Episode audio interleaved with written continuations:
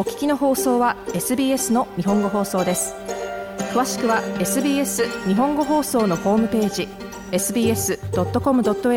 スラスジャパニーズへどうぞ。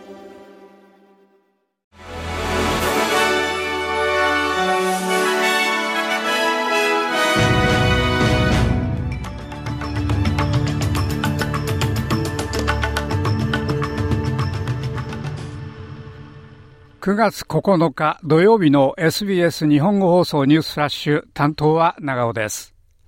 モロッコ政府はハイアトラス山脈を襲った大地震を受けて住民に平静を訴えています。この強力な地震で少なくとも296人が死亡したほか、建造物が破壊され、主要都市の住民を家から緊急避難させました。モロッコのアブデロフィ・ラフティト内相はアルジャジーラでの記者会見でその死者数や153人と報じられている負傷者数は、ただの仮の数字で、まだ救助作業が続いていると述べました。ニューサウスウェールズの教員組合は、州政府の賃上げオファーを受け入れ、多くの教員がオーストラリアで最も高い給与をもらえるようになります。ニューサウスウェールズ教員連盟は数ヶ月の交渉の後、今朝の組合の会議で州政府との新たな賃金協定を承認しました。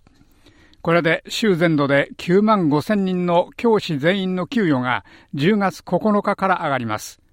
これは慢性的なスタッフ不足に取り組む助けになるものと期待されています。国連のアントニオ・グーテレス事務局長は G20 の首脳に対して彼らの圧倒的な権限と影響力を気候危機のコースを変えるために使うよう呼びかけています。グーテレス事務局長は G20 に1.5度の目標値を生かしておくことにコミットするよう要請していますが、これは地球の平均気温を産業革命前のレベルの摂氏2度上を十分に下回る1.5度の上昇にとどめることを狙った2015年のパリ協定の目標値に言及したものです。ハワイのマウイ島を完全に破壊した猛烈な山火事から1ヶ月経ちましたが、未だに60人以上が行方不明のままになっています。この8月8日の火災の公式の死者数はまだ115人になっており、この数は2週間以上変わっていません。ハワイ州のジョシュ・グリーン知事は、当局は全員の追跡に全力を挙げており、それは最終的な数字ではないかもしれないと言っています。昨夜、メルボルンの CBD で起きた車の死亡事故の現場に出動した警官にカウンセリングがオファーされる予定です。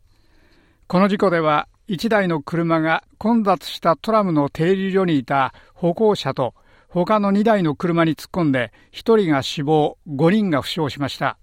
車を運転していた男は警察に逮捕されました。 PropTrack の新たなレポートで8月には賃貸住宅の空き家率が0.14%ポイント下がって最低新記録の1.1%になったことが分かりました。 PropTrack の市場インサイトレポートは、空いたままになっている賃貸不動産の割合は、パンデミックが始まった時と比べて、今や54%低くなっているとしています。空いている割合は、1.7%に上がったダーウィンを除く、すべての州とテリトリーで低下しています。以上、SBS ニュースフラッシュでした。なお、SBS の日本語ポッドキャストをお聞きになりたい方は、sbs.com.au スラッシュジャパニーズをご覧ください。